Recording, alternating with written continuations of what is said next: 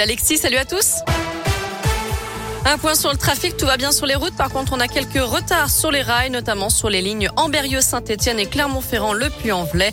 Pour le reste, tout est au vert. À la une, le passe vaccinal sur la table d'un nouveau conseil de défense sanitaire, présidé cet après-midi par Emmanuel Macron en visioconférence. L'exécutif veut accélérer la transformation du passe sanitaire. Initialement prévu pour une entrée en vigueur fin janvier, le texte sera examiné par l'Assemblée dès mercredi et le passe vaccinal pourrait être mis en place dès le 15 janvier. Et puis d'autres mesures sont envisagées pour freiner la propagation du Covid et du variant Omicron.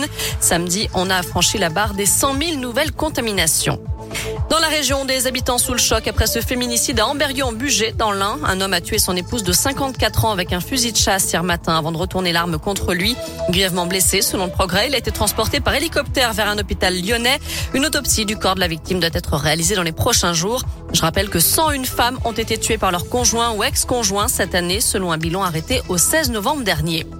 Autre drame à Lyon, un homme de 42 ans s'est noyé hier dans la darse de Confluence. Selon le progrès, la victime était descendue à l'eau une première fois pour nager. Lorsqu'elle a voulu y retourner, les policiers municipaux lui ont demandé de remonter à quai, mais très vite, ils l'ont vu couler à pic. Son corps a été repêché sans vie. Les hommages se multiplient au lendemain du décès de Desmond Tutu. L'archevêque sud-africain, icône de la lutte contre l'apartheid, était l'un des derniers compagnons de Nelson Mandela. Un exemple qui a largement contribué à mes premiers pas en tant que militant politique, confie Gaël Padrio, le maire de Saint-Étienne. Desmond Tutu qui était un artisan de la réconciliation, une grande figure des droits de l'homme pour Damien Abad, député de l'Ain et président des députés les Républicains. Quant à Olivier Bianchi, le maire de Clermont, il se souviendra de son combat pour la justice magnifié par les valeurs de fraternité et de pardon. Foie gras, bûches, papillotes, que faire pour éliminer les excès des fêtes de Noël? Des repas d'en plus finir le 24 et 25 décembre et peut-être même encore hier. Euh, vous pensez déjà remettre le couvert pour le jour de l'an? Pas de panique. Avant de rattaquer la semaine, on vous donne quelques conseils ce matin sur Radio Scoop avec Aline Quenette, diététicienne dans la région.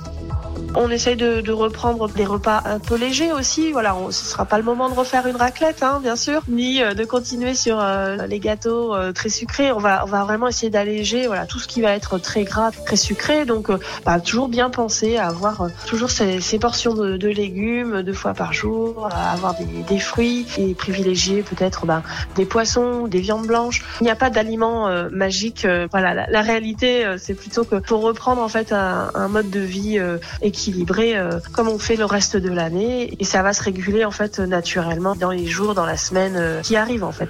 Alors autre conseil, pensez bien sûr à bien s'hydrater avec de l'eau, je précise, et reprendre une activité physique. On termine avec un mot de rugby. Le Loup se déplace à La Rochelle ce soir, 13e journée de top 14 et dernière journée des matchs allés. Le coup d'envoi sera donné à 21h05.